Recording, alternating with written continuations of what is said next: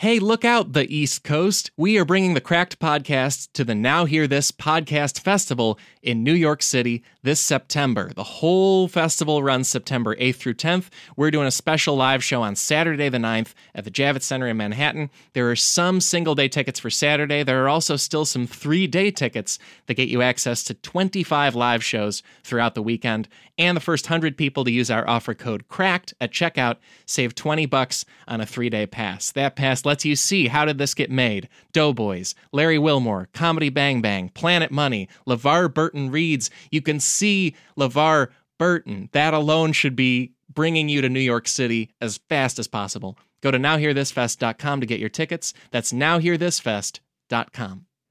Hey, podcast fans, Stitcher Premium is having a special sale for Labor Day. For a few days only, you can get your first three months of Stitcher Premium for just one dollar. That is not a lot of dollars. Just one of them. It lets you hear exclusive shows as well as the full archives of your favorite Earwolf shows, including this one. A lot of people ask, how do I hear old Cracked podcasts? Stitcher Premium. Also, those archives and new shows come with no ads, you know, because who needs them? Just go to stitcher premium dot com slash Labor Day to get your first three months of that unlimited experience for just one dollar. That's stitcher premium dot com slash Labor Day. No promo code needed. Just give them a dollar. On with the show.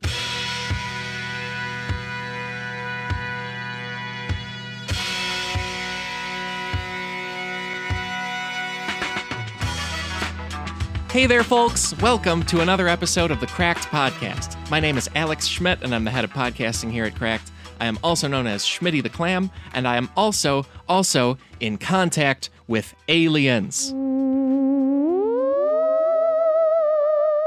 Yeah, on today's episode, we speak with an alien.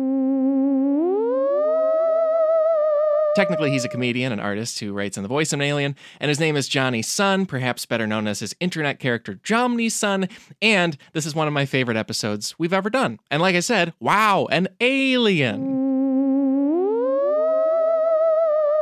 Daniel O'Brien put us in touch with Jonny, and let me tell you what Daniel emailed about Jonny to me. Quote, he's a fascinating guy, and his book is lovely, and I truly believe he'll be a major player in the future of comedy and literature. If I had a gun to my head and was asked to point out who was the next George Saunders or Simon Rich, it would be Jonny Sun. End quote, mic drop, and I completely agree. We put our absolute favorite Jonny Sun tweets in the footnotes. Feel free to check them out before you hear the episode if you want to and you want to get more familiar with Jonny's work. They're tweets, so, you know, fast read, and you'll probably recognize them if you use Twitter. They've gotten around. But if you've never heard of Jonny Sun and you're too busy driving or saving orphans to check out the footnotes, do not worry. This episode is geared toward Jonny fans and toward people who don't know Jonny's work at all. Because it's an episode about Jonny that's also about online comedy that's secretly also about universal big things everyone cares about. And I mean everyone. For one thing, we dig into how to be creative in this episode. Jonny is everything from a comedian to an urban planning expert to a playwright. And I think that in talking to him, we uncover ways you can be that prolific too. This episode's also about managing anxiety. It's about growing as a person. It's about the state of comedy writing, which is something that matters to you if you like Cracked. It's about living through the turbulent and terrible world of twenty seventeen, which is something that matters to you if you are alive. Um, unless you're a zombie, White Walker, or ghost with unfinished business, this episode is for you because we talked with the internet's most fascinating alien about how to be human. So please sit back, or float around the ether and continue being a ghost. If you are a ghost who listens to the show, let me know about it, okay? Preferably in a non-spooky way. I scare easily. Anyway, please enjoy this talk with Cracked's Daniel O'Brien and the world's one and only Jonny Sun. I'll be back after we wrap up. Talk to you then.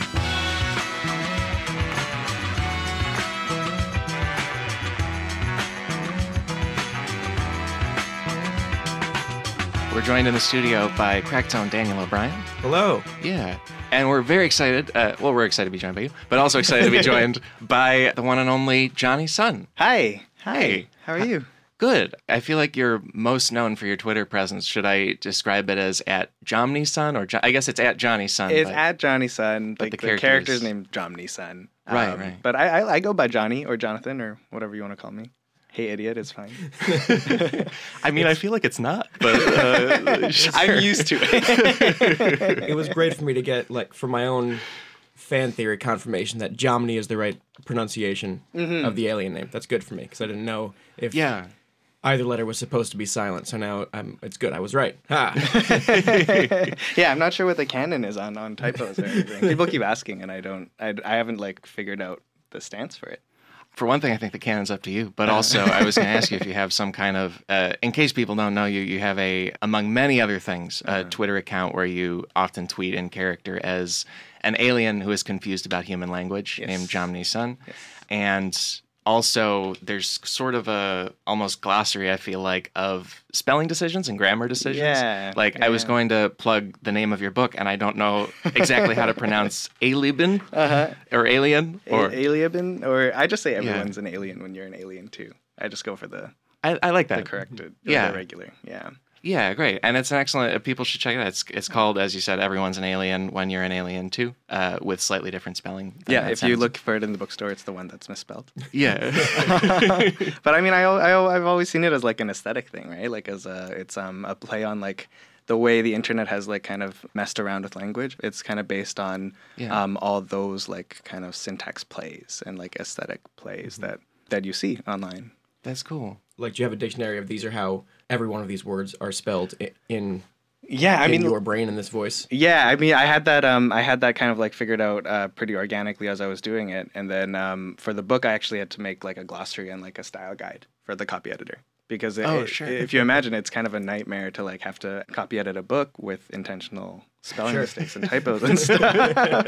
And so I, yeah. like, I, I did come up with this, like, this... Um, this document of like, well, if you see a typo that's kind of like this, that's intentional because of these reasons. Um, so the copy editor had like two jobs, one to like find all the typos, and then the other one is to like cross-check all those typos with the ones that like should be allowed to find like the actual mistakes. That's so cool. It was wild. Yeah, it was really fun to do. I want to know like everything that's in that document, I yeah. guess. I, there's like one, uh, there, there was a past episode way back when, but uh, Daniel and I were talking about uh, Chuck Jones, who is a famous Looney Tunes creator. And yeah. Many of those. He had a specific list of rules for Wile E. Coyote and Roadrunner cartoons. Oh, really? Just the logic of it. And it's online. I think it's like eight or nine rules, but it's very specific things about like physics will always be the villain and, and things will always be the coyote's fault. And oh, you just have to amazing. do these particular things if you're going to do the, the cartoons. And it's so specific, but I'm yeah. way into the creative documents outlining format. I yeah, guess. exactly. Yeah. yeah. Um, for like for a lot of the um, the style guide was kind of basically like the typos um, originated as like keyboard effects kind of. And so a lot of them um, were basically just like adjacencies on keyboards. So oh. whenever there's like an N, um, the two letters next to the N are like a B and an M. And so, like, it, oh, you're kind of cool. like, so you swap the N out or you, like, hit the N and that extra character. It's kind of like mm-hmm. the fat fat thumbs thing. Yeah. N is, like, the most common letter that also has, like, adjacent syllables that are kind of similar in, to N. Mm-hmm. You can kind of play with that and, and kind of have fun with that. I, I was trying to, like, figure out other, like, fat thumbs kind of things. And there aren't that many on, on a traditional QWERTY keyboard that, that you can kind of swap out different letters for. Yeah, now I'm running back through the book in my head. Like, there's a part where he's talking about his plam nut. And like, yeah. okay, right, that, that's because that's M's yeah. next to N, and, and there you go. And for some reason, I think we've all made mistakes like that. Certainly. And so you you kind of see it, and you're like, okay, I get that. And you like you kind of, like, note it, but you parse through it. Like, it, it kind of just, you kind of skip it, I yeah. think, in your head. Or you, you kind of accept it, and you're like, oh, okay, I, I get that, yeah, yeah. I guess. Yeah. It makes total sense. Yeah. yeah. The idea of like logic and systems and, and um, like the Looney Tunes thing is so cool. That's so interesting. Big fan of rules over here.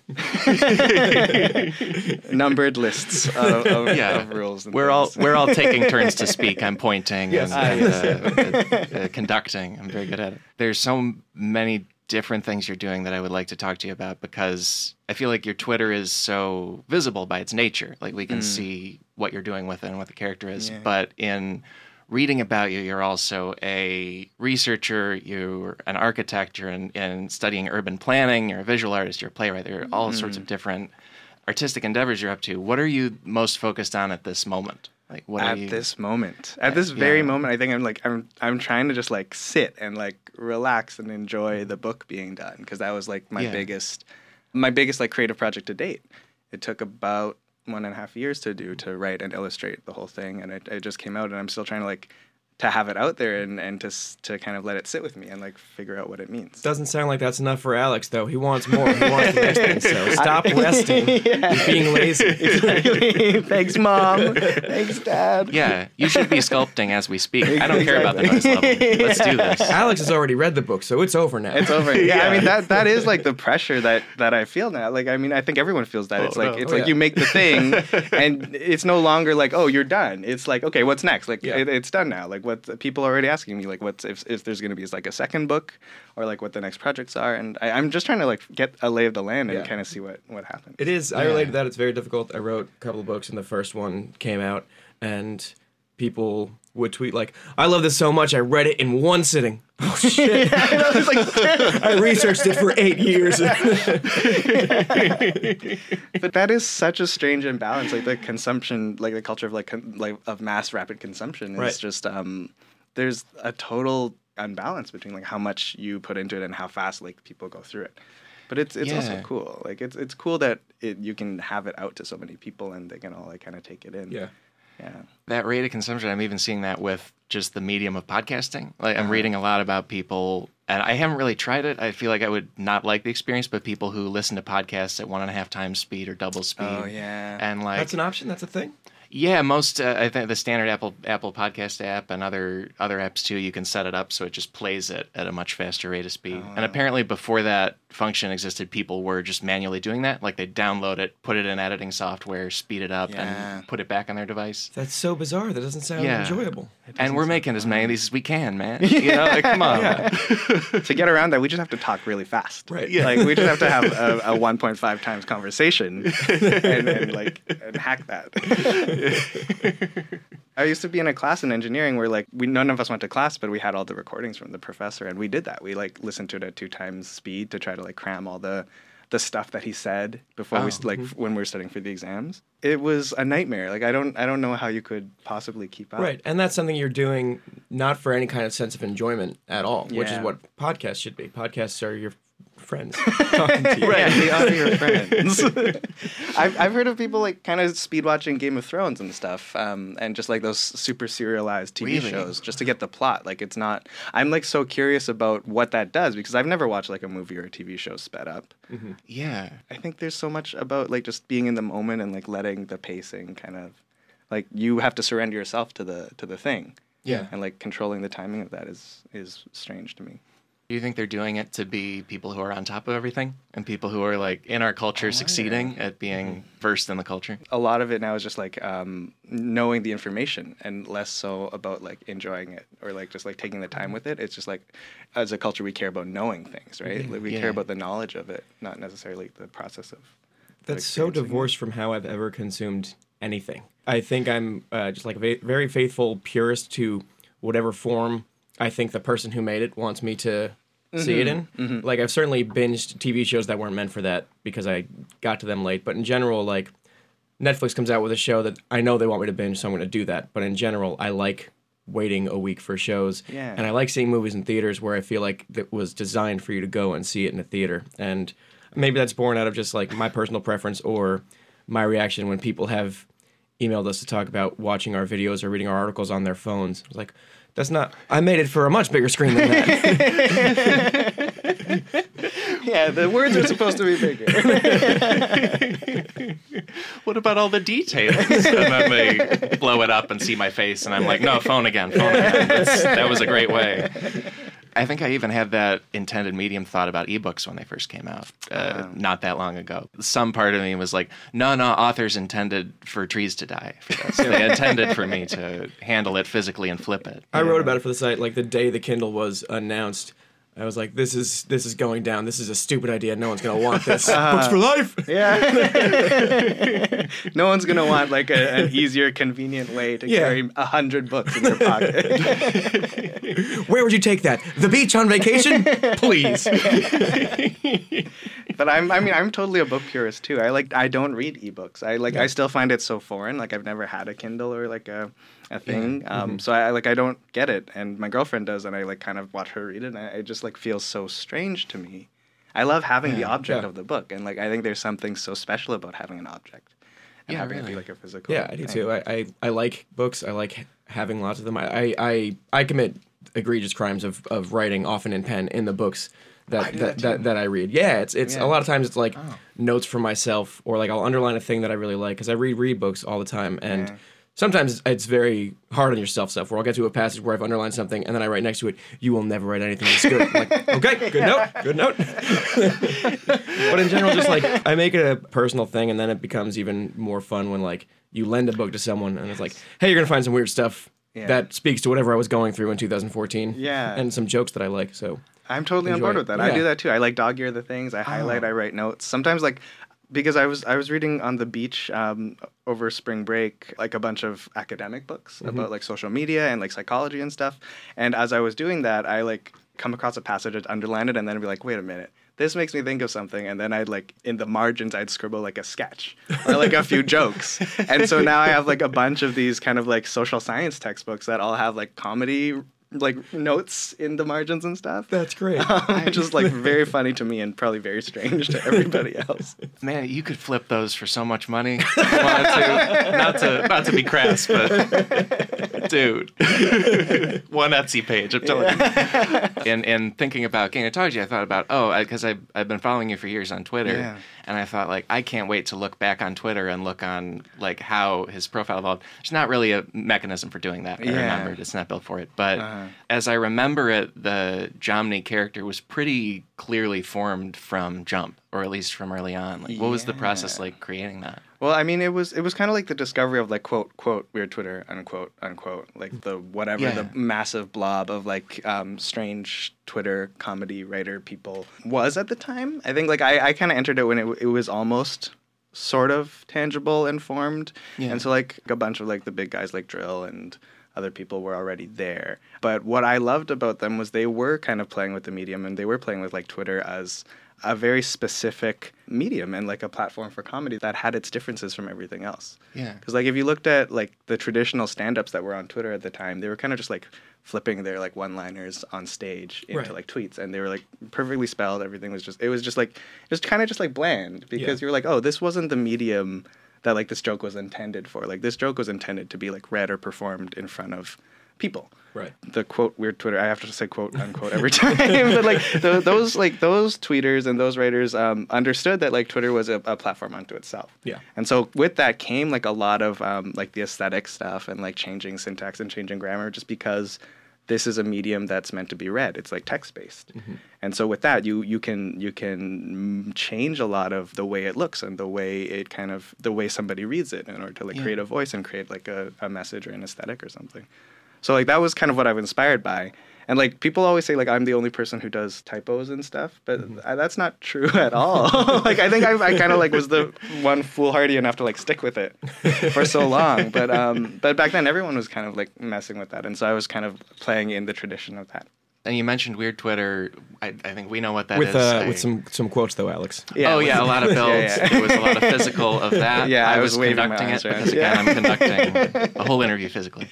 I'd like to talk a little more about. Codifying what that is exactly in case sure. people listening don't know. The label of it kind of started around, I think, two thousand eleven, two thousand twelve. Yeah. But before then, it was just a bunch of writers and kind of people who generally were had anonymous kind of accounts, which was also cool because it was like, oh, these people aren't using it to, like, advance their careers. They're just, like, a bunch of people who, like, found a place online to, like, kind of tell jokes to each other. Yeah. And kind of, like, mess around and, like, play. And that was really appealing, and it was very cool. It was, like, finding a writer's room in this, like, weird corner of the internet. Yeah.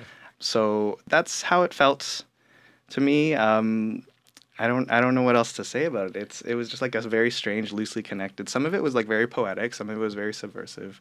It's still, and it always has been, like, very anti-corporation and, like, anti-brands. Yeah. It's always been kind of, like, resistant to that. Because I think you're right on about it, in particular, being relatively anonymous. Not that yeah. the people involved don't have personas and, and characteristics, yeah. but it tends to be Hell Homer or Pixelated Boat yeah, or, or yeah. Drill, which is just at Drill, but also named Wint, but also a really grainy picture of Jack Nicholson. Right. Almost nobody involved is like, and check out my pilot script. Right, that's linked exactly. here. You know? yeah. yeah. Like all of the, the, the sub-Twitters is one of the... the last like organic seeming communities that have popped up on the internet. Like I didn't know yeah. about any of these. I thought there was just like Daniel's Twitter and, and like and the, everybody like, else, right? And uh, learning over time that like, oh, there's weird Twitter. Here's like this, and if you can stumble into it, and even that, it's so it's so specific and it's so it's such a hidden community because I can't say, here's where you go to find weird Twitter. Yeah, it's not like twitter dot com slash weird. Right, whatever, right, right, and yeah. uh, that's yeah. really yeah. cool to me. I'm I'm certainly not a part of it, but like super fine and happy that like this exists because I also, as time has gone on, I started like, oh, there's also lawyer Twitter. Like they're like all, all oh, yeah. law students who have yeah. found each other and like are doing their own like law thing. Like this is great. Yeah. Everybody's friends and they're finding each other and this is good. There are so many Twitter communities, and like weird Twitter's been weird because it, it I mean, it's been strange because it's um, it used to be like this very unknown thing, and that was like the fun of it. It was kind of like we were flying under the radar of like yeah, everyone right. else. And like one of my favorite tweets was from like from that time was a user named Ideaot, I D E A O T. Okay. I think. Yeah. And, and he wrote, like, I don't think we're using Twitter the way it was intended to. And that kind of was, like, the mantra of the entire thing is, like, how do we break, how do we break the system? And how do we just, like, how do we do stuff that was originally supposed to just, like, be status updates and, like, yeah. I'm eating a sandwich or, like, I'm going here for vacation. And also I think it's sort of a lucky accident. I, f- I feel like a lot of, as we said, like, there's no twitter dot com slash weird. Like, yeah. Twitter is... Well, there is. It's probably a username. Yeah. Oh, right. It's, probably... so it's a no-nonsense. That's just his last name. yeah, it's, yeah, right. His name's weird. He's a lo- he's actually part of Law Twitter. Yeah, yeah. Right. Our T's are not endorsements, period. Uh, yes, please, very straightforward. Reach out to me. It is Judge Weird. In many ways, Twitter as a service is... poorly constructed and poorly put together. Mm, uh, that mm-hmm. might just be my crackpot opinion, but it leads to some happy accidents like that, yeah. where weird Twitter can just exist and be, and it's almost cloistered off partly by uh, knowing about it or being able to find it. You know right. what I mean? Like yeah, it, yeah. it didn't get swarmed by a bunch of bots as soon as it was right. a thing. Yeah. Yeah, yeah, yeah. And and that's kind of like what happened. Once it became like a, a tangible enough thing, people yeah. just started swarming it and trying to like take the aesthetic of it, and then corporations and like the Denny's Twitter and like the IHOP mm-hmm. Twitter and all these like right. ra- like Wendy's and like all these random um, brands started being like, oh, we can like use this voice to like sell our stuff. And now it's kind of all dispersed. And like, what's cool is though you've seen the voice of like weird Twitter be kind of propagated everywhere. Like now, now yeah, all, most mm-hmm. of Twitter has at least some sort of semblance of like that kind of style or that. I would that agree kind with of that. Voice, yeah. right? The example I think of is Rob Delaney, where it's a mainstream comedian famous yeah. for Twitter, but also elements of weird Twitter in his work. Yeah, absolutely. Somewhat, and mm-hmm. like you'll see things like that, and I'll also see specific tweets from the world of weird Twitter be touchstones. Like Drill's tweet about the Betsy Ross Museum. Yeah, is something I see other comedians reference. If listeners are listening and don't use Twitter, they're yeah, so we're lost. So sorry. Uh, and just but, fast forward, I guess. But yeah, it's great. Make make it even faster than you're currently listening. And to do that, so. Now we have to talk really slow yeah. so that they can't skip this part. Right, right. I don't want to be chipmunks. Yeah. It's offensive to me. I'm so interested in how like different those like tweets and those cultural touchstones become like part of just the lexicon of like even like the way journalists and like news sources talk about um, yeah. information on Twitter. Like one of them is um, this great joke by, I think it was by Pixelated Boat, that went like, everybody's in love with this new, the, yeah. the milkshake duck, this yeah. adorable duck that loves milkshake. And then five seconds later, we regret to inform you the milkshake duck is racist. Right. But milkshake ducking is now like a thing. It's a thing of, yeah. yeah. It's it's of like someone going super viral and then immediately getting exposed as like this horrible person. Yeah. Or even strange. I think I first knew about the milkshake duck reference in reference to Ken Bone, who was his own Twitter phenomenon. Yeah. And the, the main thing that came out about him was like his Reddit account was involved in a lot of like, like uh, pregnant women fetish stuff. Yeah. And again, sorry, everyone. Uh, yeah, we great. Can move on from this, this topic now. And yeah, it is, it, the, the way it, that spills back and forth is fascinating to me. Yeah. As far as your account, like how how much do you delineate or try to balance the character, the alien Jonny Sun, yeah. versus the actual person Jonathan Sun? Well, I actually spend like very little thought um, in like in creating a separation. Like for me, I, yeah. I've always seen like my Twitter account as just like me. It's just an identity, and like this kind of has led me to researching like identity and online identity, and just um like what the internet has done for like self-expression and for expression of identity and stuff, because I've always seen the account as just like an identity that I've constructed for an online space. It's not like I created a character to talk through or to write for. It was kind of just like, this was this is me inhabiting this space, which is, I think, a very different thing, right? To yeah. write for a character versus just to write as a different identity or as a as a specific voice. Yeah. Totally. I kind of just see it as me, and like I, I when I have jokes, I'll just like I'll just throw them out there, and I, I treat Twitter as like this writer's notebook kind of, or like this writer's sketchbook, where you just kind of like throw ideas out and see what works and what sticks. And it's helped me kind of figure out the stuff I care about, because I I mean, I was on Twitter for doing this for like four years before I thought of doing a book. Mm-hmm. And when I um, had this idea to kind of be like, oh, maybe I should, like, I've always wanted to do a book. I, I've I've always like thought about it. And then I had four years of material to go through.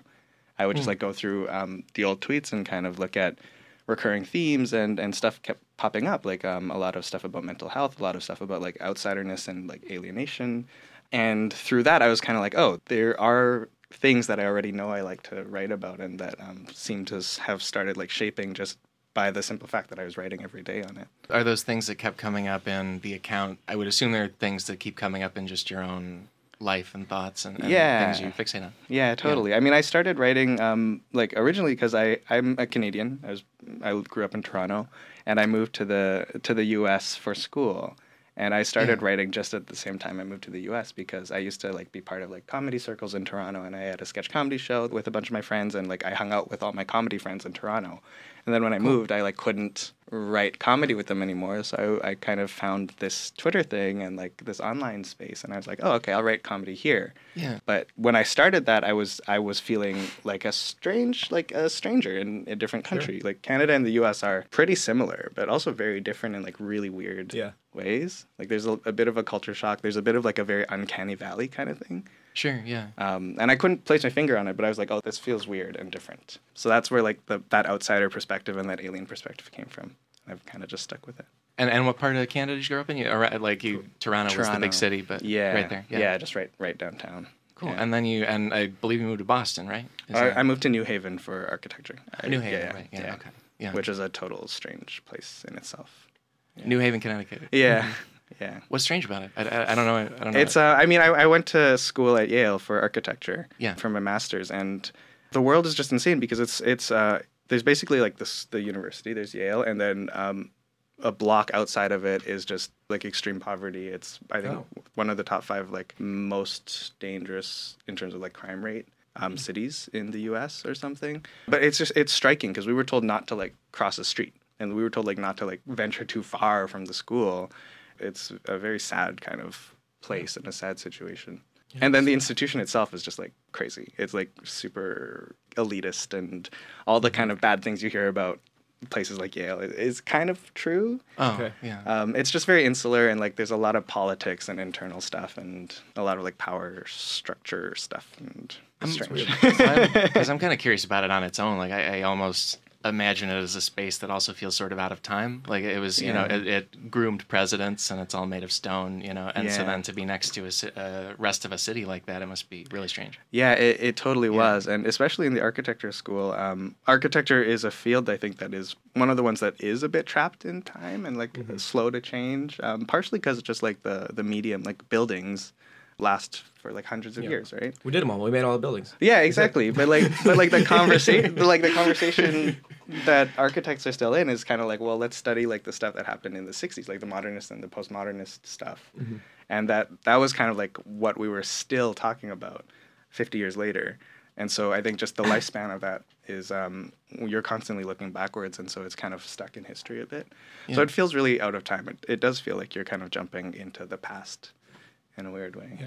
I mean, architecture, and you got your grad school for urban planning, is that right? Or, or yeah, yeah, and so now I'm doing my PhD in urban yeah. planning. That's the what I found very fascinating about you when I uh, we first started talking a couple years ago uh, uh, about possibly writing something for Cracked. Yeah. And you were like, yeah, I'm, I'm interested. I, I'm just going into grad school for urban planning now. And I just thought, oh, you have multiple interests. Oh, that's weird. What's that like?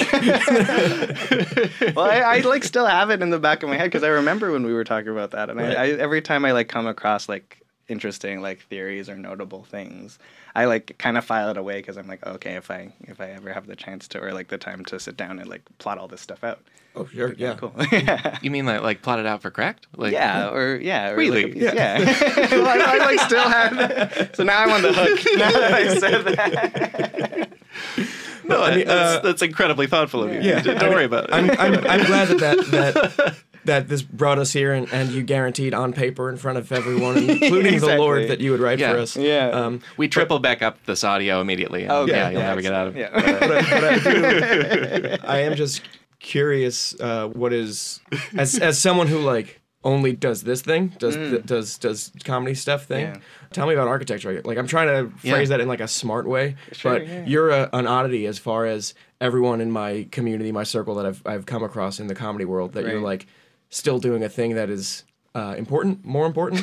Well, that's... Yeah. And also the specifics of the programs. I think you got a master's in architecture at Yale, mm-hmm. and then you're in a you're a PhD candidate or, or uh, student, student, yeah, student. Yeah, at um, M I T. It's the Department of Urban Planning. Is that yeah, right? yeah, yeah, Urban Studies and Planning. And I like at M I T, I'm actually stu- I'm mainly trying to study, like, online communities and, like, what it means. Cool. Like, I'm like the Twitter experience has kind of thrown me into, like, a different field and a different set of interests than I came in with. Yeah. So I'm trying to look at, like, how people gather online, and, like, what the influences of that are back onto the city. Um, a lot of that stuff is kind of, like, studying um, like online protests, movements, and like and and um, like the Occupy movement, or like the Black Lives Matter, Ferguson protests, and stuff like that. Because a lot of that was really facilitated by the internet, right? Like, you couldn't find out about Ferguson unless you were on Twitter. Like, that's where all the news broke, and then all that activity it, it kind of forced everyone else to kind of be like, okay, we have to talk about this. But it was kind of this fascinating, like, offline, online, offline kind of dynamic. Wow. But, I mean, right now, I, so architecture school was um, strange because you were stuck in New Haven. Architecture weren't is... Weren't allowed to cross the street. Yeah, exactly. um, and, and architecture is, like, architecture school is an all-encompassing thing. It's, like, sixteen to eighteen hours a day. Oof. And they just push you mm. and push you. And, like, I don't know if you know any architecture students. You I, know, I know one graduate, actually, yeah. yeah. Um, and they, they've said similar things. It's yeah. Like, all the time. Because, I well, I went to Syracuse, and for one thing, I think that a city with a college and an experience is not totally unique to New Haven. Like, yeah, Syr- totally. Syracuse was sort of a strange experience where the campus was very nice, and the city had also put a lot of money into a mall kind of on the outskirts of it. They were okay. trying to build the next largest mall. Okay. And then a lot of everything in between was uh, struggling. It was sort of yeah. depressed. Like, the yeah. carrier plants had left, and, you know. That was uh, true of Rutgers, where I went as well. I guess I, yeah. I, I only get surprised when it's Yale. Right. yeah. Oh, yeah. Yale says, Yale's where they build presidents, like like Schmidt yeah. said. Yeah, yeah, yeah. yeah. They put the bones together and skin over them. Right. Yeah. Uh, yeah. And they but, remind uh, you of that every day. And also, and then the Syracuse has a, a very good architecture school, and, and the people I knew in it were, it was sort of its own building with, like, it's sort of like what I've read about uh, aircraft carriers, where it's an entire town within oh, it. Yeah. Like, all the elements of a town are inside an aircraft right, carrier. Yeah. The architecture school kind of had that. Like, it had meals and, like, a little commissary and, like, a corner store. Oh, yeah. And, like, a, it was because they were there all of the time. Yeah. Every yeah. I think every architecture school I've been to is, like, it's just a, a large building. It's a large complex. All the architecture students, like, go to, like, all the classes are there. All the students are there. All the studio spaces are there. Yeah. It's like this insular little thing that you don't really, like, venture out of. Like, our building was insane because it was a, a giant concrete bunker, basically. It was like a brutalist structure designed by Paul Rudolph, and like a very nice and like and um, well like well composed and well designed in terms of like architecture, but also from the outside it's just like a concrete castle. Yeah. yeah. And they do that because the only way out is to build your own building out of it. All of my architecture jokes are very pedestrian. Very clearly don't know what modern architecture involves. But yeah, we had like a a deli and a coffee shop on the first floor because that's how far you could go away from your, your desk to like get sustenance. Yeah. Like a block away was too far sometimes, and it was it's just like this insane lifestyle. I don't really recommend it to well, and, that many people. and also, and it sounds like you're saying prior to uh, getting so interested in Twitter and online spaces, you were studying pure architecture, like uh, what I would think of as, it's not called regular architecture, but, but uh, the but, like, construction design, of buildings. Yeah, like designing yeah. buildings. And, yeah. and um, like my, so my bachelor's was in engineering, and I, um, I thought like, when I was doing engineering, I was also like writing plays and doing comedy and sketches and um, trying to like do theater and writing. Um, and then I was like, well, I have an engineering degree. What can I do that's kind of creative that sort of uses engineering and architecture? Because yeah. I had gotten my degree in like basically like city engineering, like mm-hmm. infrastructural engineering. And um, so I was like, okay, well, that plus creative work is sort of like architecture. Like architecture is kind of like art school, but also in theory requires like a knowledge of like physics and like structures and, and all that stuff. So that's yeah. kind of where yeah. I ended up. But yeah, I mean, over, during that time, I was kind of just designing buildings and like and going to class and like doing studios where you learned how to draw better and you learned how to kind of do compositions and figure out like the the design and the structure and all the theory behind like architecture. So it was like regular architecture. I can't believe that term worked. Uh, it sounds like you have pursued grad school and, and academia, academia in a way that you thought would foster creativity within itself. But uh, mm. do you find it helpful as a as far as creative work and a creative mindset yeah. to be in school? Like, is it a, a boost? Yeah, I always like yeah. I'm I'm always like an advocate for kind of like the multidisciplinary kind of like having a, a hand in like a bunch of different things. Well, like the one thing is that being in like say two different fields, those things inform each other in really weird ways. Mm-hmm. Like while I was doing architecture, I was also um, t- taking some classes at the School of Drama and like trying to write plays. And the play that kind of came out of that time was basically I was like taking my like what I loved about architecture, which was the idea that you could like unite people in a space. And, yeah. like, the space really cool. plays a role in kind of, like, bringing people together, right? um, and there's, like, qualities of that, that that influence how people behave and interact and kind of perceive themselves and others and, like, where they are and everything. But I, I wrote a play that was set in um, a diner, and it was three tables. Yeah, is it called Fried Mussels? It's right? called Fried yeah. Mussels, yeah. yeah. And it, it's three tables and two people at each table, and it's essentially they're each having their own conversation. But by virtue of all being in the same space, those conversations start to get, like, overheard and, like, eavesdropped. And so, like, they're going on at the same time, but they're also influencing all the other conversations. So it's kind of like this fun puzzle. But it's, it really is, like, this um, thesis of, like, the importance of, like, sharing space together. So that was kind of, like, one way that flipped into the other thing. Yeah. And then when I was doing comedy and um, and kind of writing and creative work, that kind of flipped back into architecture because I got really interested in, like, number one, how people experience space, but also how to, like, create narratives of spaces. So instead of, like, designing cool. just a building as, like, a building, um, what the idea of, like, entering the building and, like, moving through it, or designing, like, a street or, like, a city, how you can kind of, like, shape a bunch of sequential kind of experiences through it. Yeah, well, but well, shit. that's, that's, yeah. It's real interesting. So you've really been doing one thing. Yeah. Yeah. I mean, that's how that's I how I was so. Yeah. Exactly. But that's also why it's clear to me now why all of my plays are interior. Office of an internet comedy writer. He sits. He writes this play. Right. But it, um, but it has always felt like, well, it's all kind of like I don't know how to explain that it's all kind of the same thing because it's like coming from like all my mm-hmm. own interests. But it, I think it, you did. It, yeah, it was pretty effective. Yeah, yeah, yeah, was, yeah cool. Yeah, yeah. This podcast is brought to you by Alfred A. Knopf, publisher of Séance Infernale, a dark, fast-paced, and thrilling debut novel from Jonathan Skaraton. Do I do I sound like a good trailer guy? I want to be a good trailer guy for this. You know, it's a lost art movies where they have a voiceover guy. Let's see if I can do it. A lost film few have ever seen. A mystery in the depths of Edinburgh. A deadly secret. Movie memorabilia dealer Alex Whitman. Hey, my name's Alex. Weird. Is hired to travel to Scotland to track down what could be the first film ever made. Its creator, Augustin Sekuler, is considered by those in the know to be the true inventor of motion pictures. But just before he was... That's a little too intense. But just before he was to present his invention to the world, Sekuler vanished, never to be heard from again, as Alex, yeah, chases curious riddles and chilling secrets through the twisted streets of Edinburgh. That's a cool phrase. He finds himself unraveling a dangerous puzzle that could cost him his life. Praised by Publishers Weekly as a Da Vinci Code-esque scavenger hunt, Séance Infernale is a haunting, compelling, and unput-downable read that will have you gasping and guessing until the last page. Yeah, I'd give myself like an A on that. That, that went really good. Start reading now by visiting prh.com slash seance. That's prh.com slash S-E-A-N-C-E. Hey there, friend. Are you hiring? Do you know where to post your job to find the best candidates? Because finding great talent, oh man, it can be tough. Thankfully, with ZipRecruiter, you can post your job to one hundred plus job sites with just one click. Then, their powerful technology efficiently matches the right people to your job better than anyone else. That's why ZipRecruiter is better than other job sites. Over eighty percent of employers who post a job on ZipRecruiter get a qualified candidate in just twenty-four hours. That's faster than an Amazon delivery. There is no juggling emails or calls to your office. All those people like, oh, jobs. No, use the internet. Make it easy. Find out today why ZipRecruiter has been used by businesses of all sizes to find the most qualified job candidates with immediate results. And right now, our listeners can post jobs on ZipRecruiter for free. That is right, free. Just go to ZipRecruiter.com slash cracked. That's ZipRecruiter.com slash cracked. One more time to try it for free. Go to ZipRecruiter.com slash cracked.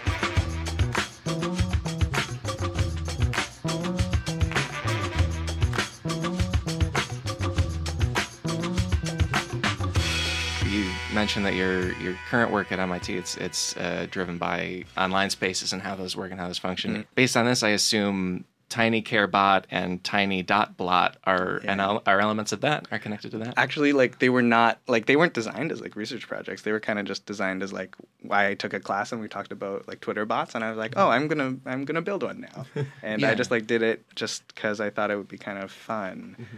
Cool. Tiny Care Bot is um, basically a bot on Twitter that every hour tweets like a self-care mm-hmm. reminder. It's um, like for me, it, it's uh, it's always important for me to have made them all actionable. So they're all thing. They're not like um, like positivity mantras, which are like a different thing. Mm-hmm. But oh, these yeah. are just like get a sip of water, or look out the window, or step outside, or just like things for me that I need to see to like kind of break my like scrolling mm-hmm. um, kind of hypnosis that you get on Twitter. Yeah. I think you're a wonderful person, and I'm I'm I'm glad we're all here together. I have Tiny Care Bot, and I, I do almost everything that it tells me to do. Okay. But every once in a while, I'll be in a terrible mood, and there's a lot of work stuff that needs to happen. Oh, yeah. And this thing will pop up and be like, don't forget to stand up and stretch. And I'm like, not today, you yeah. fucker. Get out of my head. Yeah. Maybe you have time to stretch. Not today, you little shit. I feel that way too. But like, that's exactly why I, like, I made right. it. Yeah, right. Because without it, I mean, I, I built that, um, I, I made that in November of twenty sixteen because that was... The, a time of like extreme kind of grief. Yeah, was and, anything like, going on then? I yeah, don't no, no, no, no. Oh, Thanksgiving. Yeah, yeah. It was, it was like rough Thanksgiving. Yeah, tough yeah, Thanksgiving. And, yeah, yeah, yeah, it's it's hard to like go back to see your family sometimes and like, beliefs and everything. But um, that that was Tiny Care Bot, and it was because yeah. I was like in bed right after the election. I was, I just like I couldn't get out of bed. I like was um, going through like extreme depressive episodes and. I couldn't, I like just kept getting sucked onto, like I kept scrolling through Twitter because I was just like uh, an endless machine of like bad news um, and also just like yeah. sparks in your brain and all yeah. that stuff. Um, and I was like, oh, okay, if ma- maybe if I make this thing, it'll like make me a little more conscientious about, about like doing some of that other stuff. So, yeah, yeah. Yeah. But that's, that's where it came from. And what's the other uh, bot? The other one's called Tiny Dot Blot. That's a different idea. Um, it's it's a little art bot that creates like symmetrical dot patterns, and so it was kind of like Rorschach tests. Oh, you made that? Yeah. Oh, I didn't know that was yours. Yeah, I I, I yeah, love that. I had I, to, I had that. to re relook up what the name was. I initially remembered. Oh, it cool. As, like, yeah. Oh, it's it's the the blots. Yeah, yeah. yeah. So it like creates like little. It they almost look like Rorschach tests, mm-hmm. except they're like little dots. Um, yeah. So they're kind of like pixelated, like Space Invader type Rorschach yeah. tests.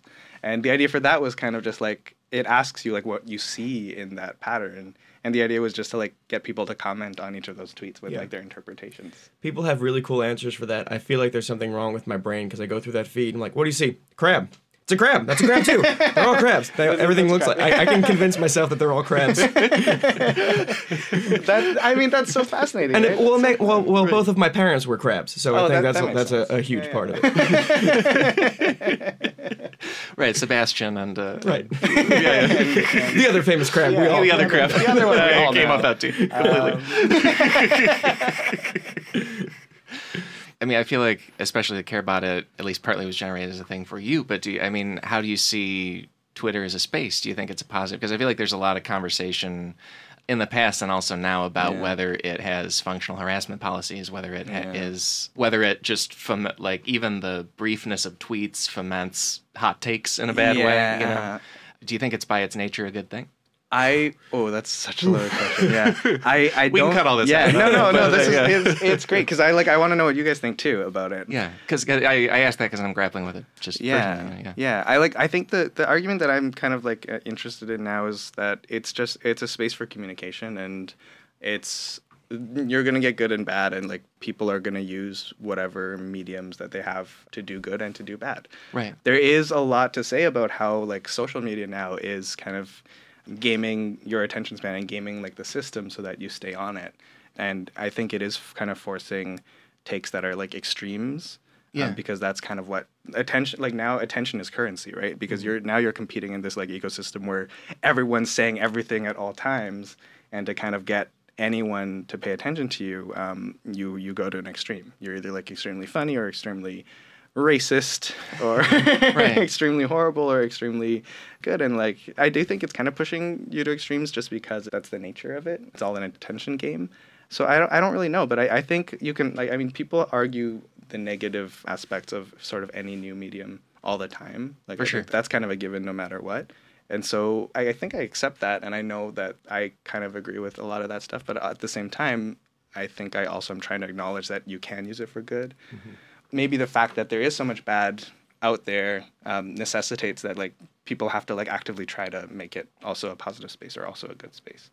That's kind yeah. of my yeah. stance on it. And I mean, that's particularly true about every meme. Like, uh, like when the printed word first started coming along, people said, oh, this is ruining people's memories. They used to be able to remember stuff, and now right. they just store it in a book, and they're stupid. And right. like, I like books a lot. Yeah. I, I don't want to lose that at all. Yeah. You're not putting my memories in books? That's right. not what that transaction is at all. Yeah. Well, I, I mean, that's a common argument, too, right? Like, I think there was there's an argument that I, either Plato or Socrates or one of those, like, ancient philosophers bemoaned, like, the idea that people were writing instead of reading.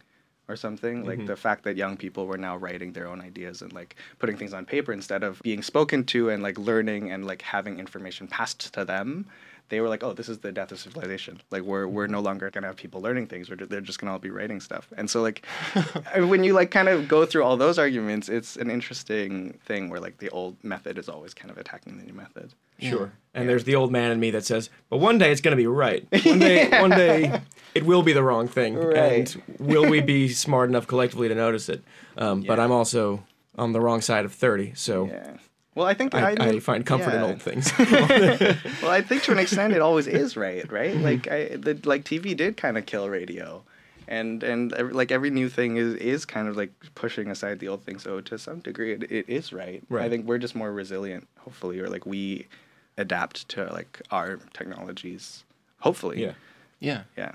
We'll see. I feel like you and others have found Twitter to be such a creative space too. Mm-hmm. Like I also, I uh, I'm curious about your relationship to being creative across your life, because I, I feel like in yeah. in the book I noticed elements of, especially the hedgehog character, yeah. finding art and creativity to be very anxiety driven, driving. Yeah, a really difficult thing to handle. Right. Um, yeah. I mean, for me, like I've it, it creativity is like kind of a, the source and the solution for a lot of anxiety.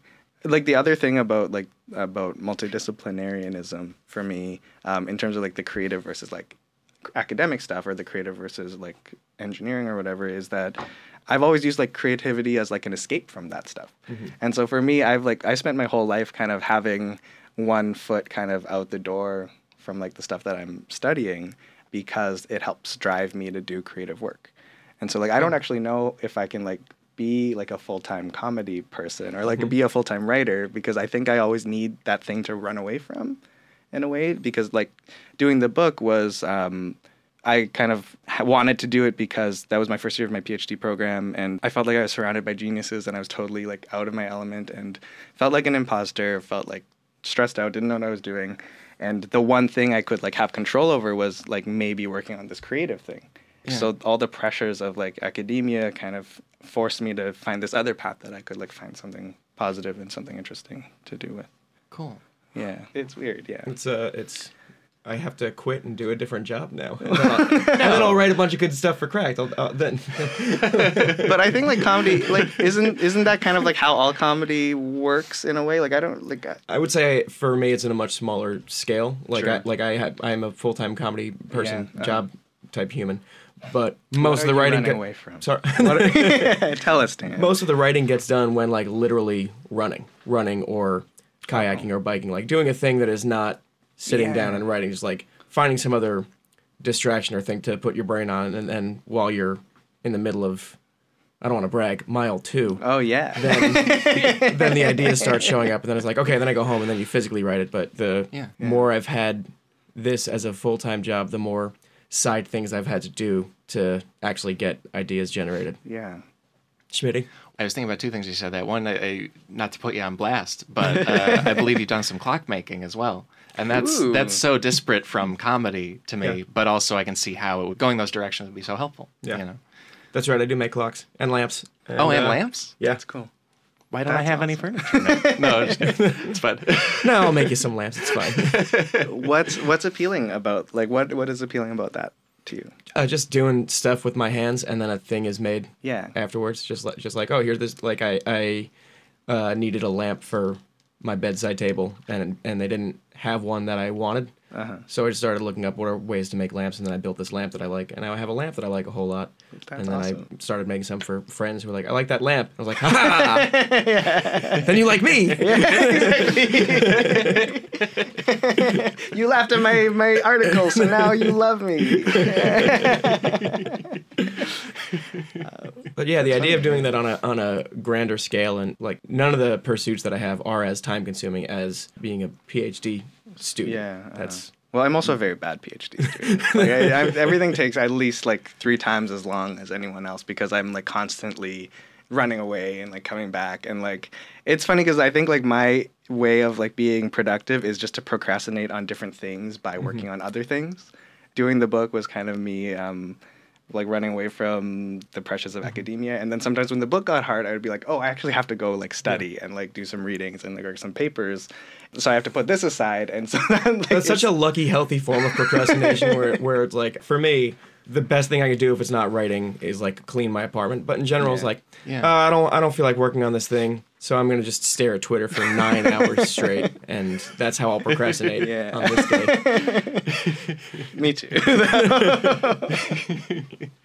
Well, and even uh, beyond the kind of, I don't know what to call it, mental misdirection, like after you said, I think also... Yeah. Uh, I keep thinking you knew of, what you wanted to call it, you smooth son of a bitch. Yeah. That was planned. Ta-da! It's written on your sheet of paper right here. No, it's not. I don't know if that picked up. Yeah. Um, I like Steve Martin quite a bit, and I think it was in his book, but it might have been an interview. Anyway, he talks about meeting Johnny Carson and being on his show, and he had done a thing on the show where he had used banjo. And he was like, I know that's not totally the normal stand-up thing, Johnny. Yeah. And Johnny said, you're going to use everything. Everything you have ever learned to do, you are going to eventually draw on it for what you're doing as your main yeah, thing. And then yeah. Steve Martin said, like, yeah, and like later on I was making a movie and I used the coin tricks I did when I was a teenager at Knott's Berry Farm. And, you yeah. know, and just every single thing ends up being, like that's you were talking so about with your interdisciplinary work, like everything comes together. Yeah. That's fascinating. Yeah. And uh, you had Dana Gould on your show recently, like in May, yeah. right? He was telling the story about how like Steve Martin's like a boring person in yeah. real life, or just like a normal person in real life. And I was like, yes, wait, that's amazing yeah. because like I've always felt like pressure to be like on all right. the time. And, and like, the, yeah. a story that I hear repeated on the Pete Holmes show a lot is that he just stopped touring, he stopped doing stand-up. Like, why'd you do that? It was lonely. It was just lonely. Like you're you're in a hotel and just like by yourself for a while, and I miss my friends. Oh, yeah. You're supposed to be a comedy robot for my entertainment, but I, I get that. I see that. Sure. You're right. You didn't tell me you're a person. Hang yeah, on. Wait a minute. Hang on. You're supposed to clear that with me. You have yeah. friends. Oh, uh, Chevy Chase and, and Martin. Sure. Yeah, yeah. No, I know that. Yeah. Yeah. yeah, and you just hang out and make movies to, like right. all the time, right? Just for my entertainment. Um, but I mean, it's funny you mention him because he's a playwright, too. Like, he's written so yes. many plays. Mm-hmm. Like, one of my first... ways that I interfaced or like that I ever saw Steve Martin's work was in theater, was in drama class in high school because he'd written a, a bunch oh. of plays. I I don't remember what it was called, which is horrible, but he had like one about like a lady stuck in like a magic box or something. Oh, I only know his Picasso one. And That's the it. the Picasso yeah. one as well. But I thought that was totally fascinating that yeah. like this wildly successful like stand-up comic and like movie star could also be Um, writing plays, and like I think that's kind of what like pushed me into doing theater too. Like yeah. Shel Silverstein wrote plays too. He has like a oh, bunch of really? short plays, and they're totally dark and like absurd and brilliant. I think my favorite cool. one is like called I think it's called The Birthday Gift, um, or no, it's called The Best Daddy, and it's about a father and his daughter, and the father kind of like leads the daughter to like a thing covered by a tarp, and he's like happy birthday, and she's like what is it, and he's like it's a pony, and it kind of like just keeps going, and like it cycles through like is it a dead pony, what's under there, oh, no. but it's like totally absurd and surreal. It's it's bizarre. That's great. I had no idea he did that. Yeah, yeah. He has a great collection of them. If I if I like pigeonholed you, what would you call your book as far as what medium it is? Like, is it a novel? Is it a comic? Is it a because if, if people haven't seen it, it's written and also illustrated yeah. and also makes a lot of different use of space on the page. And, yeah. and uh, what would you what would you call it exactly? I've been calling it kind of like an, an adult length kids book, okay. um, yeah. or a kids book for adults. Like, it's also funny because it's hard for. I think bookstores to categorize it, mm-hmm. so sometimes it's been under science fiction just because but there's an alien, right? Which doesn't make sense to yeah. me at all. Like, I'm like, oh, this is not a science fiction book. Just because I think about him a lot, because uh, I do, do another show about Kurt Vonnegut, and he, he um, was categorized as science fiction for writing a novel that had machines in it. Right. It was yeah. immediately, oh, he's a science fiction author the rest of his life. Right. Before he even did stuff with it. Oh, really? That's that's phenomenal. That's, like, so fascinating. Yeah. Um, usually it's, like, graphic novel or humor. Hmm. I guess it's, like, technically a graphic novel. Yeah. It's um, it's yeah. tough because it's a very specific book, and I've, and I've, for years, have been angry about the humor section in bookstores yeah. because it's such a broad catch-all for, like, Tucker Max-style frat tire and yeah. comedian memoirs and... Calvin and Hobbes and yeah. funny books. There's not really a section that is like, here are funny novels. Like, here here is like a novel that, that is as funny as an episode of thirty rock or anything sure, like that. Yeah, yeah. Um, which right. is has always been like a, a thing that drove me crazy, both when we, as a site, like had books in the humor section and also when I, as a consumer, want to get what is like a funny book, what's a funny, yeah. I already read Jack Handy's novel, so like, yeah. what, what can I do now? What else is that funny? Right. Yeah. I do. I think that also makes it really hard for people to give us gifts because yes. then they're like, "This was in the humor section." It's like, oh, yeah, I suppose it was. Huh? Oh boy. Right. Yeah. I mean, it's it's totally funny that like I, I also didn't want the book to be kind of like a, a like a super kind of like tacky. Here's like as seen on Tumblr or as seen on Twitter because like right. there, I think there's there's that's a genre of humor book now where it's like, oh, something was successful on the internet. Let's just put it in yeah. book form. We'll, we'll compile all like the good tweets. Here's or, like, a table of the internet that you can like read in the bathtub. Yeah, if you exactly. want. Like here's this person's like webcomic site that yeah. is now in. But that I mean that makes more sense because there's like a tradition of like comic strips being yeah. like um, published. And you didn't uh, want to be yeah. in that section.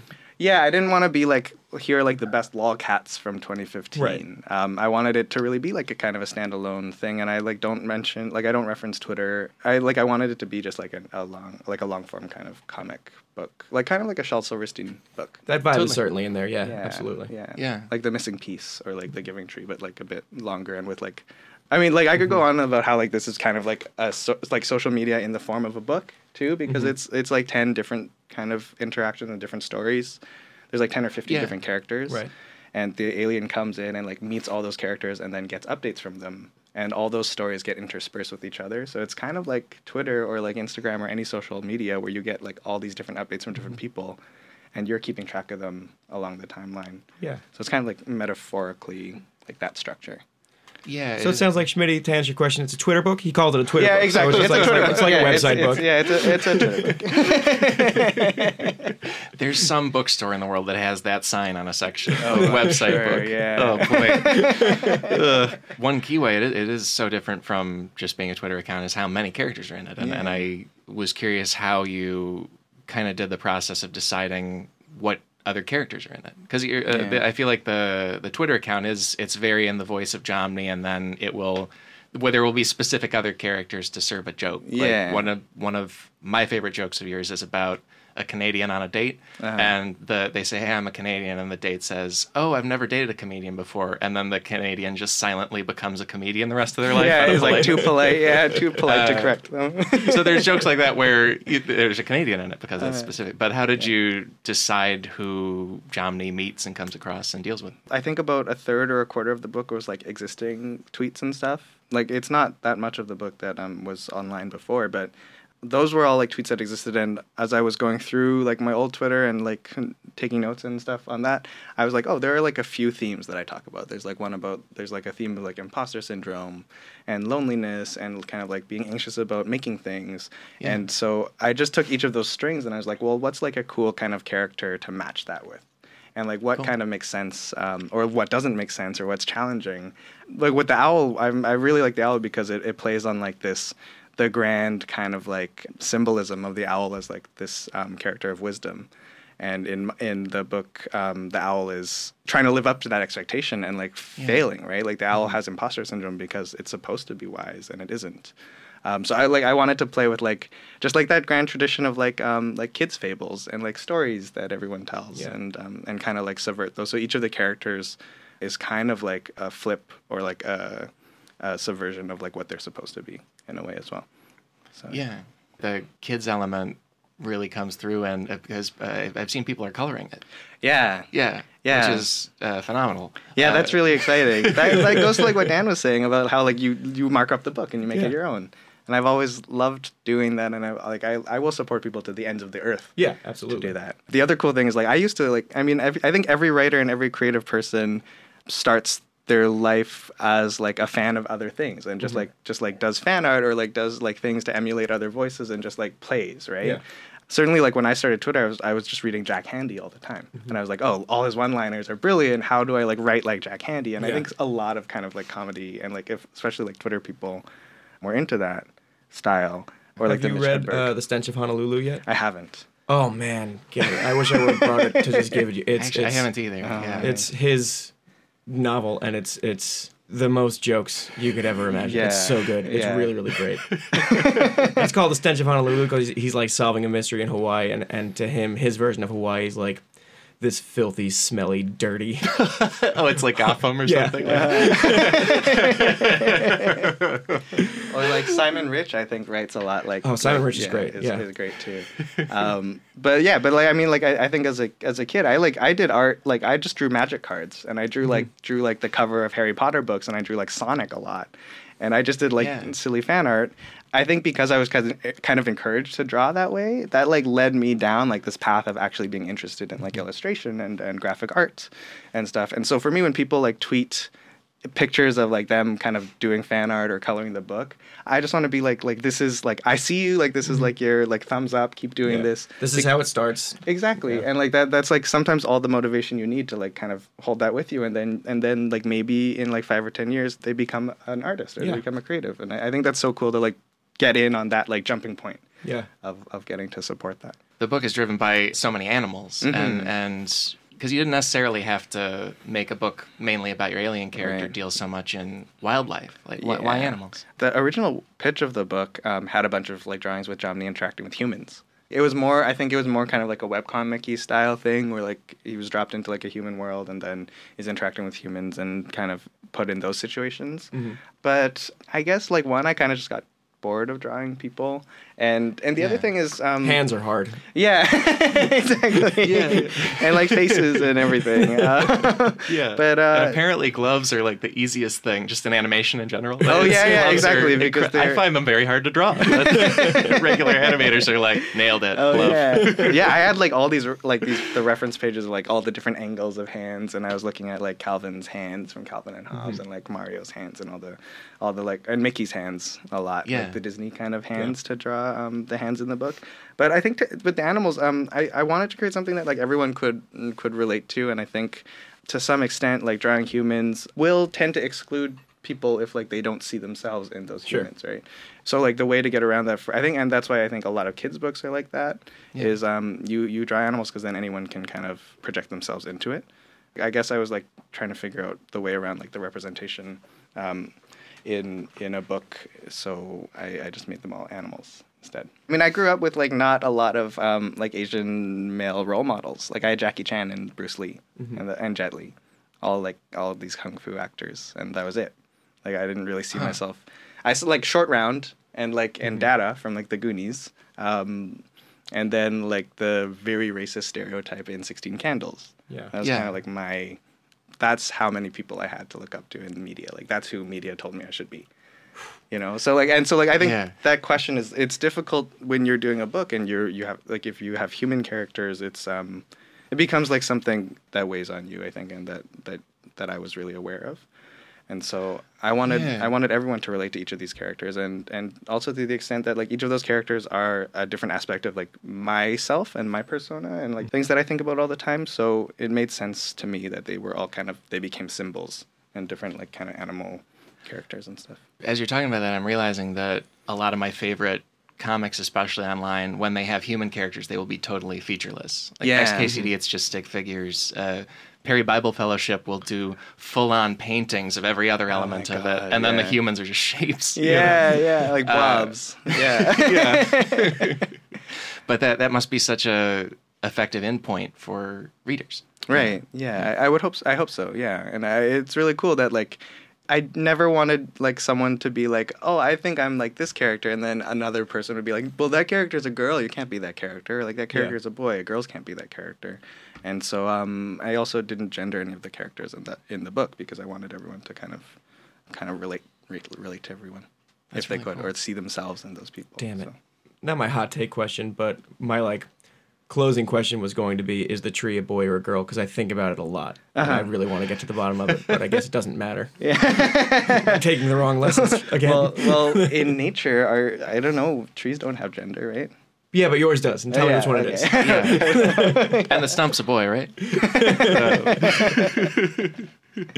um, yeah, but I, I wanted everyone to read read themselves or read yeah. whatever they wanted to, to into it, so yeah. Yeah. What do you consume online just for fun? I'm on Twitter a lot. I get most of my like stuff from Twitter now. Um, I think Twitter's cool because like you also get to like follow all these like totally interesting and like diverse voices from like all all different aspects of the world, and mm-hmm. you can get all these really cool opinions and um, insights and like perspectives. You kind of just have to look, right? Yeah. So, watching the blossoming friendship of you and Lin-Manuel Miranda from Hamilton was yeah. really fun for me as a fan of both your work and like this this strange intersection of things that yeah. are important and inspiring to me. And it's like, oh, and they're buddies? Oh, good. That oh, was good. yeah. That's that a good Twitter thing. A founding father and an alien. Who could have imagined? Yeah. That was um, equally as amazing to me, like being, being the other person in that in that relationship. Well, like one of the cool things about, well, like there's a tweet by a user named Linzita. This is also from like Weird Twitter days, mm-hmm. like prime Weird Twitter. But she said, I think she wrote something like, Twitter is cool because it's like reading a hundred different books at the same time and all the characters interact with each other. And it's kind of yeah. cool because you yeah. have all these like ideas of all these different people and then you see them tweet at each other and you're like, whoa, this is like a crossover episode, but it happens like all the time. And that's, that's really cool. That's something you don't get yeah. in almost any other medium, right? So it's it's really cool when like I, I get to talk to Lynn or like when two like users that I didn't know know each other kind of just like interact. Mm-hmm. Like that's that's the best. Yeah, yeah. I do often, especially on days like today. For anyone listening, we are recording this on August twelfth. It is the day of the Charlottesville, Virginia rally slash attack. Yeah, slash. And everything that yeah. everything horrible that has happened while we were recording this that we've missed that is right. worse than the other stuff that might have happened yeah. or all the amazing great things. Yeah. Um, but on days like this on Twitter. These are days where I want to be informed and, and active and help yeah. and also take a break, and there's no room for that. Like, I, I almost wish Twitter had a, now let me just click this button, and I'm in Weird Twitter, for example, yeah, or uh, or in, like, non- everything Charlottesville Twitter. Yeah. Like, I, I, I want to give as much support as I can, but you wake up and you turn on Twitter, and uh, there's like, oh, this is a whole lot more Nazi iconography than I want to look at yeah. at eight o'clock in the morning. And right. uh, yeah. I don't know. That's my pitch for. Can I, can I can I also like switch over to nice Twitter or like right. head in the sand Twitter, which is what we're actually talking about, or how you deal yeah. with Twitter on days like this? Because I spend more time on it when there's really depressing news. I just get caught in yeah. a loop unless I can like push myself out the door right. and and be in the sun for a while. And I'm curious how you guys.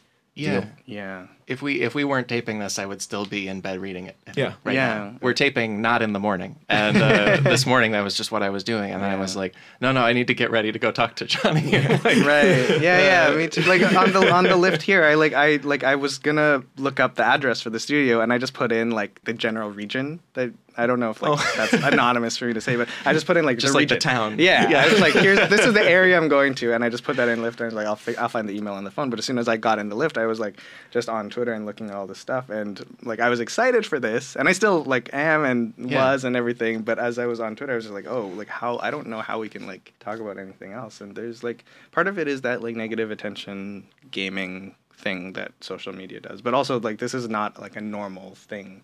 Right. to happen. So it is also just like a horrific thing. Yeah. And I think like having people talk about it in real time is like really helpful mm-hmm.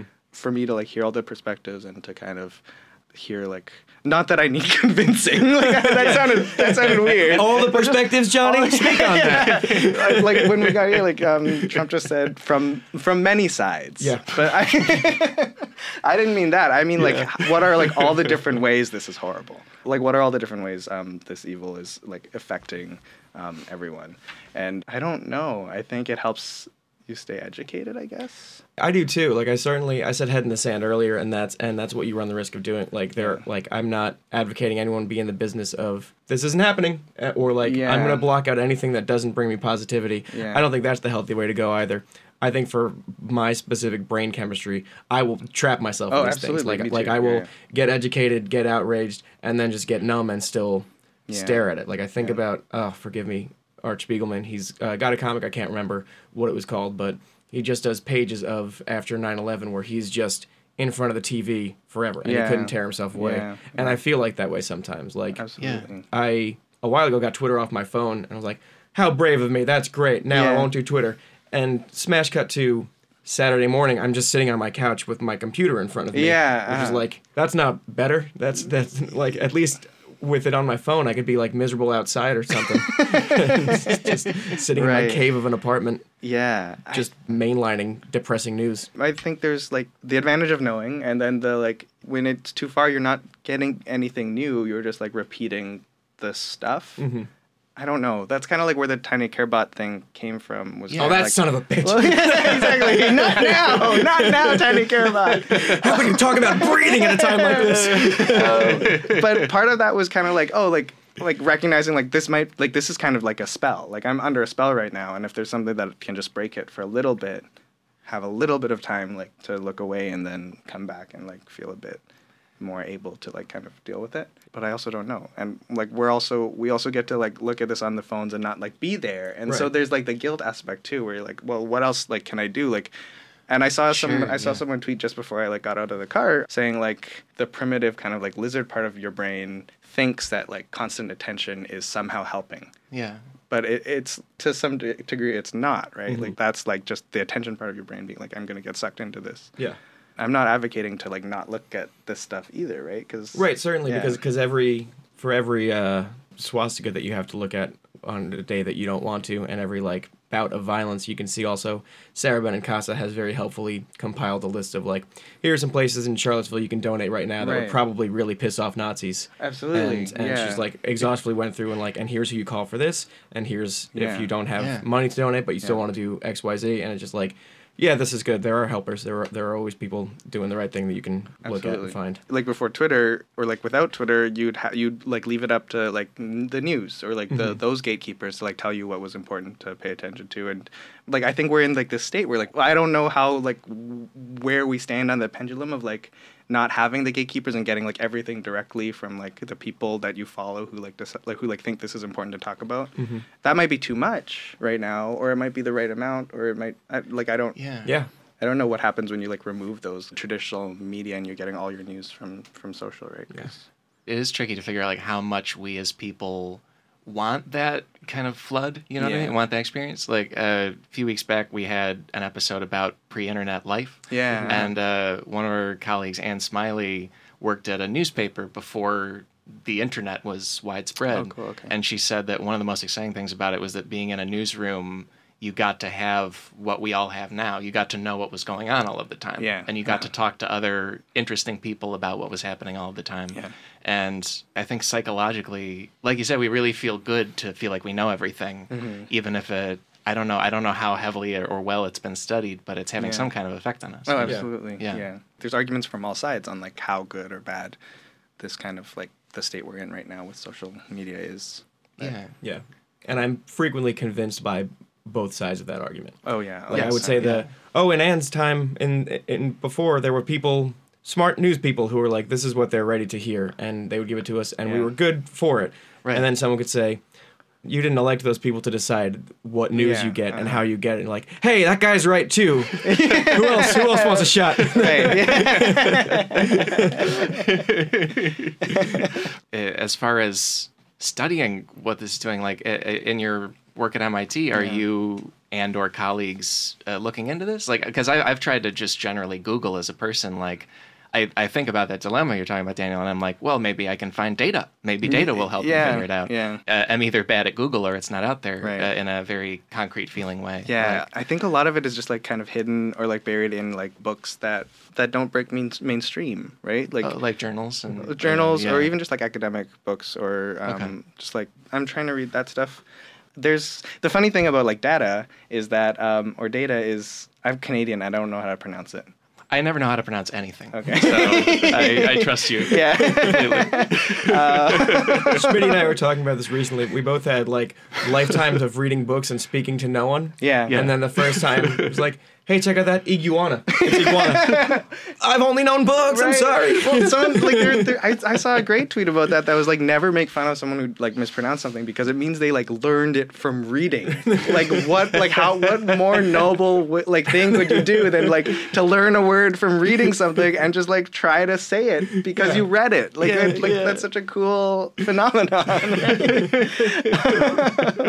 but um but like with, with data there's like a um there's a like a meta conversation where it's like oh like data isn't the the solution either.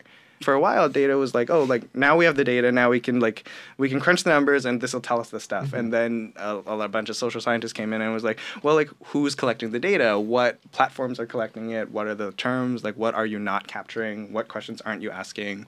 And so now data's flawed. Right. And so now yeah. it's swinging back to like I think social science being more because yeah. some of the limited write-ups and data I can find, I, I look in the details of it and, and it's like this random company interviewed four hundred people and I'm like, oh well that doesn't mean anything. Yeah, also exactly. For like the specific words that I have, I don't even know what study or like how to Google it because my, my question is like, hey, this uh, previously unprecedented way of life that I'm doing right now, is this going to be bad long term? Right. Yeah. And then and then you get to the point where, like, publishing, like anything else, you want the extreme viewpoint. Sure. There's no, like, there's less room for nuance. You either have, like, to come up with a book that all the studies say, like, technology is horrible or, like, completely celebrate it, and then we're just back to where we always are. We're just always confused. um, yeah, and, and I think, like, for me, at this point, like, studying doesn't really, like, trying to figure out all these, like, different viewpoints is, it's just, like, a lot of information. And I don't, I think there are, like, specific camps that I, um, schools of thought that I, I would fall into. Mm-hmm. I'm more on the, like, technology is kind of good or neutral, um, and people are just bad. And only know. some of them too. Right? Yeah. So, yeah, yeah, yeah. There's like a ground, uh, like a, a groundbreaking book that when when it came out, it was um, by Dana Boyd, and it's called "It's Complicated," and okay. she's um she was a researcher who, in the face of like all these arguments that like the internet is like destroying kids and like bad for teenagers and stuff, she actually just went and traveled the country and like hung out with a bunch of teenagers while they were on their phones. And, like, she's a, she was a social scientist, and she just hung out with them and, like, saw their habits and, like, talked to them and, like, figured out, like, what they knew. And, like, it like her general conclusion was, like, they're going to be fine. Like, they've they've figured it out more than the parents have, right? Like, they've, mm-hmm. they've like, kind of figured out their own, like, social rules and structures, and they know how to deal with this stuff. And yeah. and it's it's going to be fine for the most part, which is, like, which was a very, I think, like, um, groundbreaking opinion at that time. Which is amazing because, yeah, if there's two things every generation freaks out about, it's new media and the previous generation. Right. It's, it's, it's, they're both Armageddon every yeah. time. Yeah. You're working on so many different kinds of creative projects, and I, I assume you uh, don't feel particularly limited, limited, but is there anything you've been meaning to do that has either felt out of reach or, or you think, oh, if I had this and that, I would tackle that? Yeah. Growing up, I always wanted to just, um, to like write either for T V or to write T V or like movies and films. Like I like I grew up basically like T V and movies were like my childhood. Mm-hmm. Like video games partially, but I always turned to like watching movies with my family basically. And I don't like my parents were this is kind of a tangent, but like my parents are immigrants. They came from China. And so my brother and I were like born in Canada, and I think we all like kind of would sit on the couch every night and like watch a movie that we got from Blockbuster which for listeners at home was, there, well, there was like a thing called V H S. Yeah. You used to have to go to a place yeah. and ask a child right. if they had The Shadow or whatever. Man, Dad, pick a different movie. Yeah. The Shadow. But like our, our like our ritual was like every weekend we'd go to Blockbuster, get like a bunch of movies and just watch them all. And so like I grew up around the shrine of like of T V and, and film. And so I've always wanted to like be in that world. So that's kind of what I'm I'm trying to that's what I want to do next in some way. So that's cool. For like anyone listening yeah. who is willing to help out. Right. I, I, yeah. I have no doubt that you're going to do that while also building houses. Yeah, hopefully. Yeah, maybe. um, but yeah, I mean, there I'd goes the to. fastest architect, they'll say, and then we build a big house.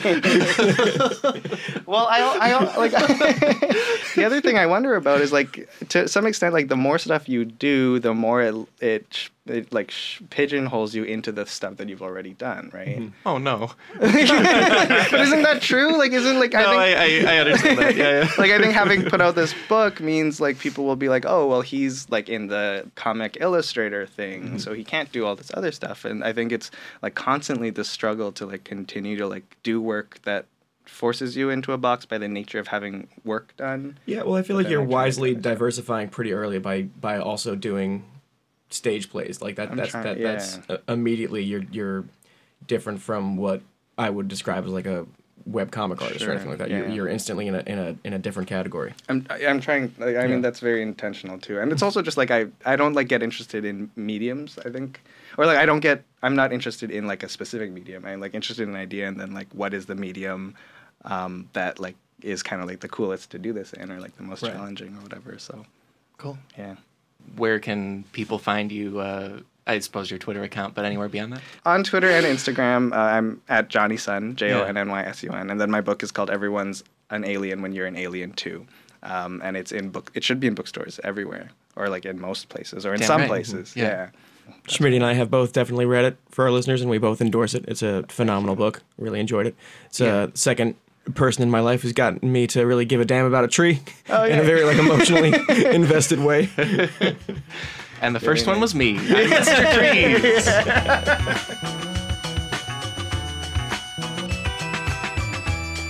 Folks, that's the episode for this week. My thanks to Daniel O'Brien and to Jonny Sun, and my thanks to you for sticking around for Footnotes.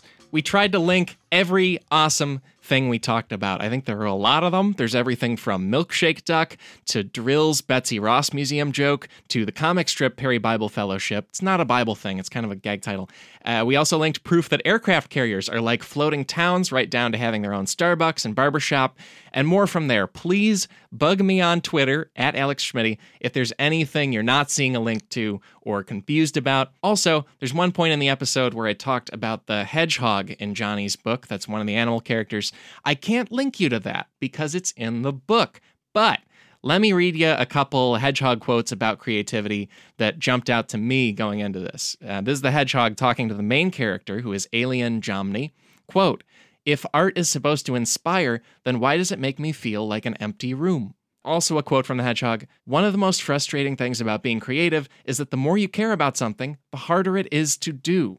And I think both those concepts are really, really relatable for a lot of creative people.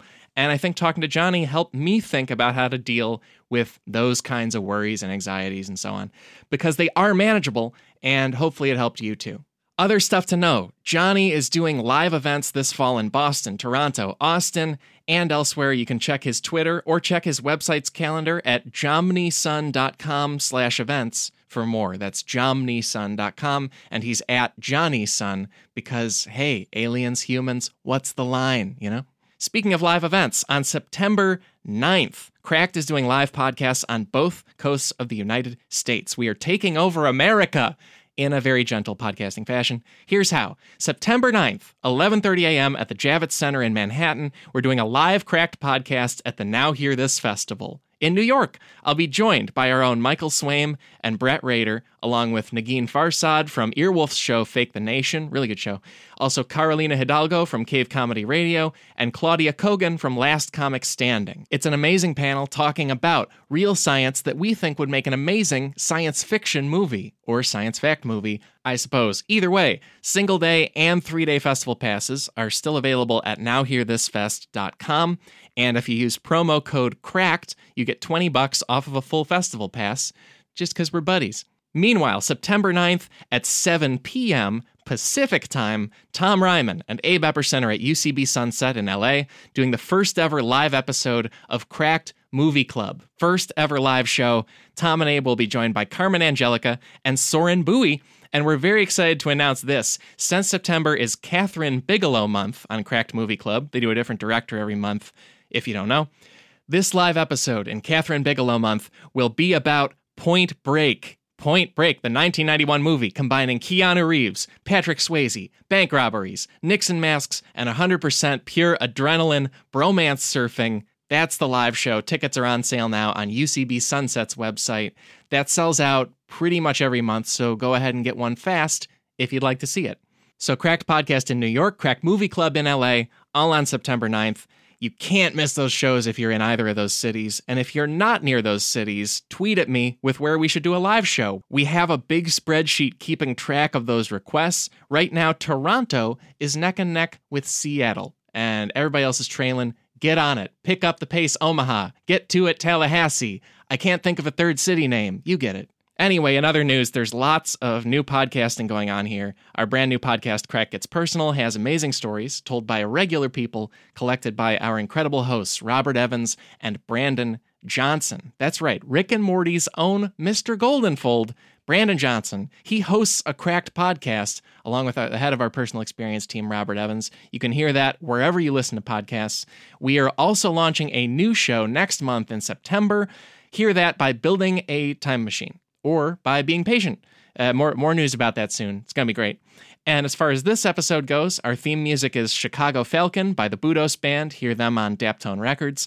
Our episode was engineered and co-produced by Brett Rader. Find Brett at Brett R A D E R on Twitter. And if you love this episode, oh man, that's great. If you hated it, let me know about it on social media. That's right, social media, the thing Taylor Swift used all the time, then stopped using, then came back to with a bunch of weird footage of snakes.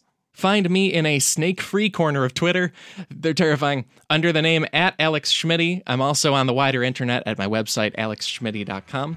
And I'm happy to say we'll be back next week with more Cracked Podcast. How about that? Talk to you then.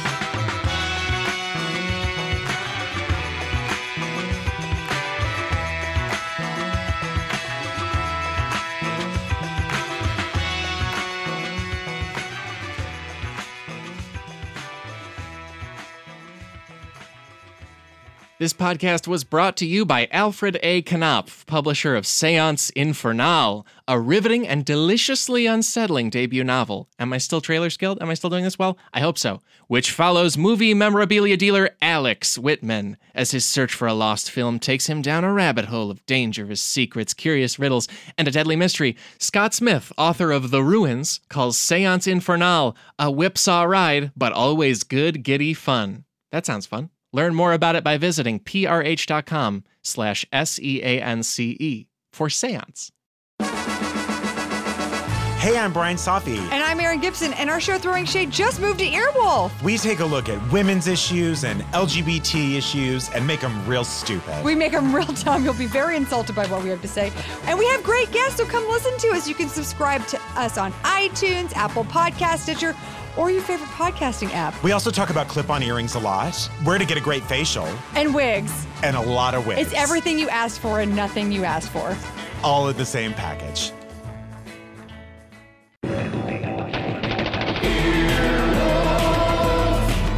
This has been an Earwolf production, executive produced by Scott Aukerman, Chris Bannon, and Colin Anderson.